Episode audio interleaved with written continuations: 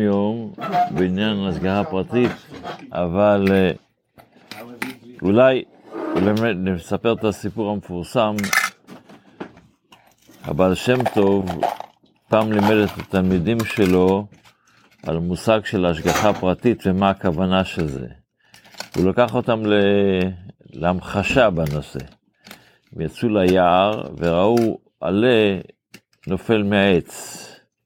ואז הם התחילו ללכת אחרי העלה הזה שהתגלגל ברוח. הוא לא רק נפל, אלא התגלגל. הלכו כמעט אה, קילומטר. בסוף ראו שהעלה נעצר ליד איזה עץ, וזהו. אחרי כמה דקות אומר הבעל שם טוב לאחד התלמידים, תוריד, תזיז את העלה, ואז הם ראו לטאה, המליטה שמה את ה... whatever, את, את הלטאה הקטנה. אז הקדוש ברוך הוא, זה היה באמצע היום, אז הקדוש ברוך הוא רצה שלא יהיה לה שמש זורחת עליה, בזמן שהיא ממליטה את ה... אז הוא גלגל את העלה שיפול ויתגלגל קילומטר כדי לעשות את המעשה הזה. זה מה שהרבי כותב היום ביום יום. עניין ההשגחה פרטית הוא שלא זו בלבד שכל פרטי התנועה והנבראים למיניהם הם בהשגחה פרטית, והיא-היא החיות הנברא שבקיומו, אלא אם זאת תנועה פרטית של כל נברא, יש לה יחס כללי לכללות כוונת הבריאה. זה אחד משלים את השני. הקדוש ברוך הוא מגלגל את הדברים ולא רק משגיח על כל אחד בפרטיות, אלא הוא גם משלים אחד את השני. ויש איזה יחס כללי לכללות כוונת הבריאה, ובצירוף ואיחוד כל פעולות הפרטיות, נשלמה, נשלמה הכוונה העליונה בסוד בריאת כולה. והרבי ממשיך, התבונן האדם. מה אם תנועת עשב באה בהשגחה פרטית, אותו עלה בא בהשגחה פרטית ונוגע להשלמת כוונת הבריאה, כי הלך לה, הלכה לה, התגלגלה, התגלגלה כדי לעזור לאותו לטאה. הכוונה, מן המדבר בכלל, וישראל, עם קרובו בפרט, על אחת כמה וכמה, אם לגבי העלה יש הדבר הזה של השגחה פרטית, אז ודאי לגבי כל יהודי שהקדוש ברוך הוא מגלגל אותו וגורם לו שיגיע לפה ויגיע לשם, הכל זה בהשגחה פרטית, להשלים את המטרה של מענה נברא הוא וכל העולם כולו. אז כל דבר שקורה בעולם זה סימן. נכון. הרוח כן מדברת, אמרת שאתה לא יודע. לא. כן, כן, כן, כן, נכון, הרבה דברים. בספר המצוות אנחנו לומדים את אותה מצווה שלמדנו אתמול. על הנושא של פרה אדומה, שצריך שיהיה מוכן פרה אדומה, איך שלמדנו אתמול, והייתה לדעת בני ישראל למשמרת, כדי שכשצריך את הפרה, את זה של הפרה אדומה, את האפר של הפרה אדומה, יש איך ל... יש כבר איזה מוכן, איך להשתמש בה. אז אנחנו, כשיש לנו את המצווה שחוזרת על עצמה, אנחנו הולכים ליד החזקה.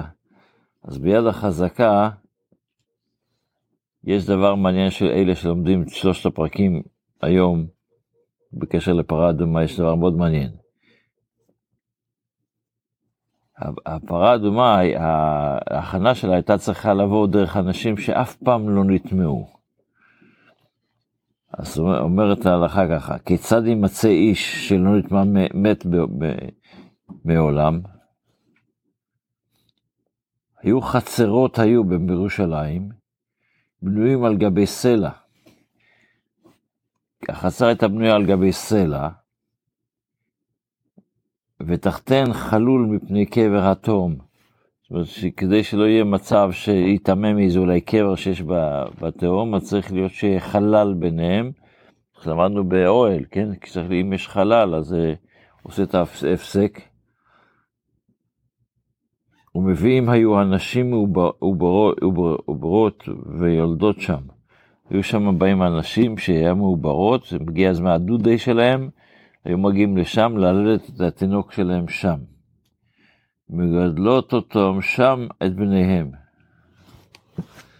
וכשירצו לעזות על הכהן השורף, זה ששרף את הפרה האדומה, מביאים שברים, לוקחים שור, למה? מפני שכרסם נבוכות, ומניחים על גביהן דלתות, ויושבים התינוקות על גבי הדלתות, זה כאילו רמפה כזו שעושים על השור,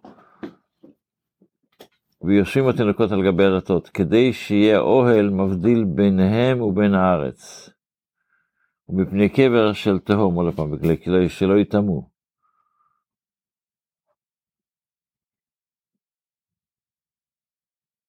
וכוסות של אבן בידם, והולכים עד לשילוח, מעיין השילוח, הגיעו לשילוח, יורדים שם, וממלאים, ואין חשש ששם יהיה בעיה של, של אה, קבר, שאין לחוש מפני קבר תהום, שאין בני אדם לקבור בנהרות.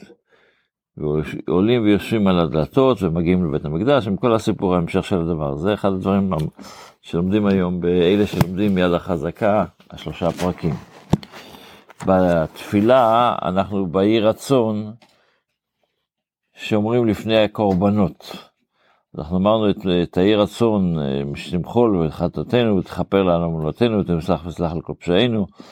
אחרי זה שייבנה בית המקדש במהרה בימינו, ומה יקרה מכל זה?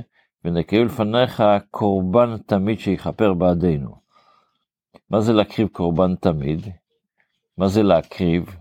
אז בעצם להקריב על קורבן תמיד זה לא טכנית לוקחים איזה כבש ושמים אותו על גבי המזבח. אלא בעצם כמו שכתוב בתורה בפרש... בספר ויקרא, אדם כי יקריב מכם קורבן להשם.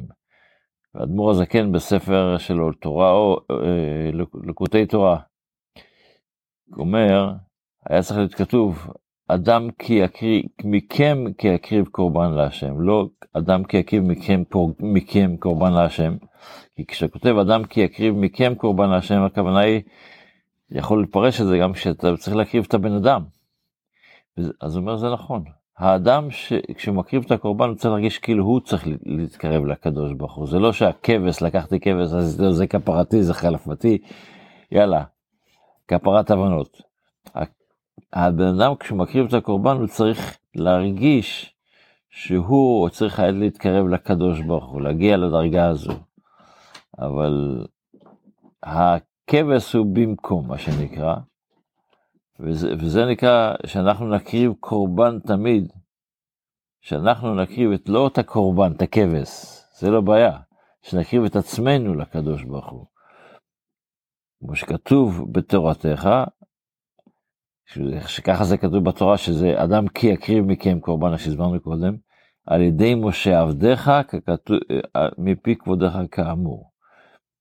רוצים להגיד שכשאנחנו מקריבים את הקורבן זה אבל איך אנחנו יכולים להצליח להגיע לדרגה כזו שבן אדם ירגיש שהוא מקריב קורבן להשם זה בגלל שמשה רבינו אמר לנו את זה ואצל משה רבינו זה קל אז לכן זה, ויש משה רבינו איך שהגמרא אומרת, אומרת לנו יש משה רבינו בכל אחד אדם מישראל יש את המשה רבינו הקטן שלו והוא יכול לעזור לנו שנגיע להקרבה הזו אז ננצל את המשה רבינו הקטן הזה שיש בתוכנו, בפרט אצל חסידים אומרים מה זה המשה רבינו שבכל דור התפשטותא דמשה בכל דורה ודורה, זה המנהיג של הדור, הרבי של אותו דור. כשמתקשרים לרבי, אז הרבי עוזר לנו שנוכל להגיע לדרגה הזו, שזה יהיה בקרוב ממש, נצליח.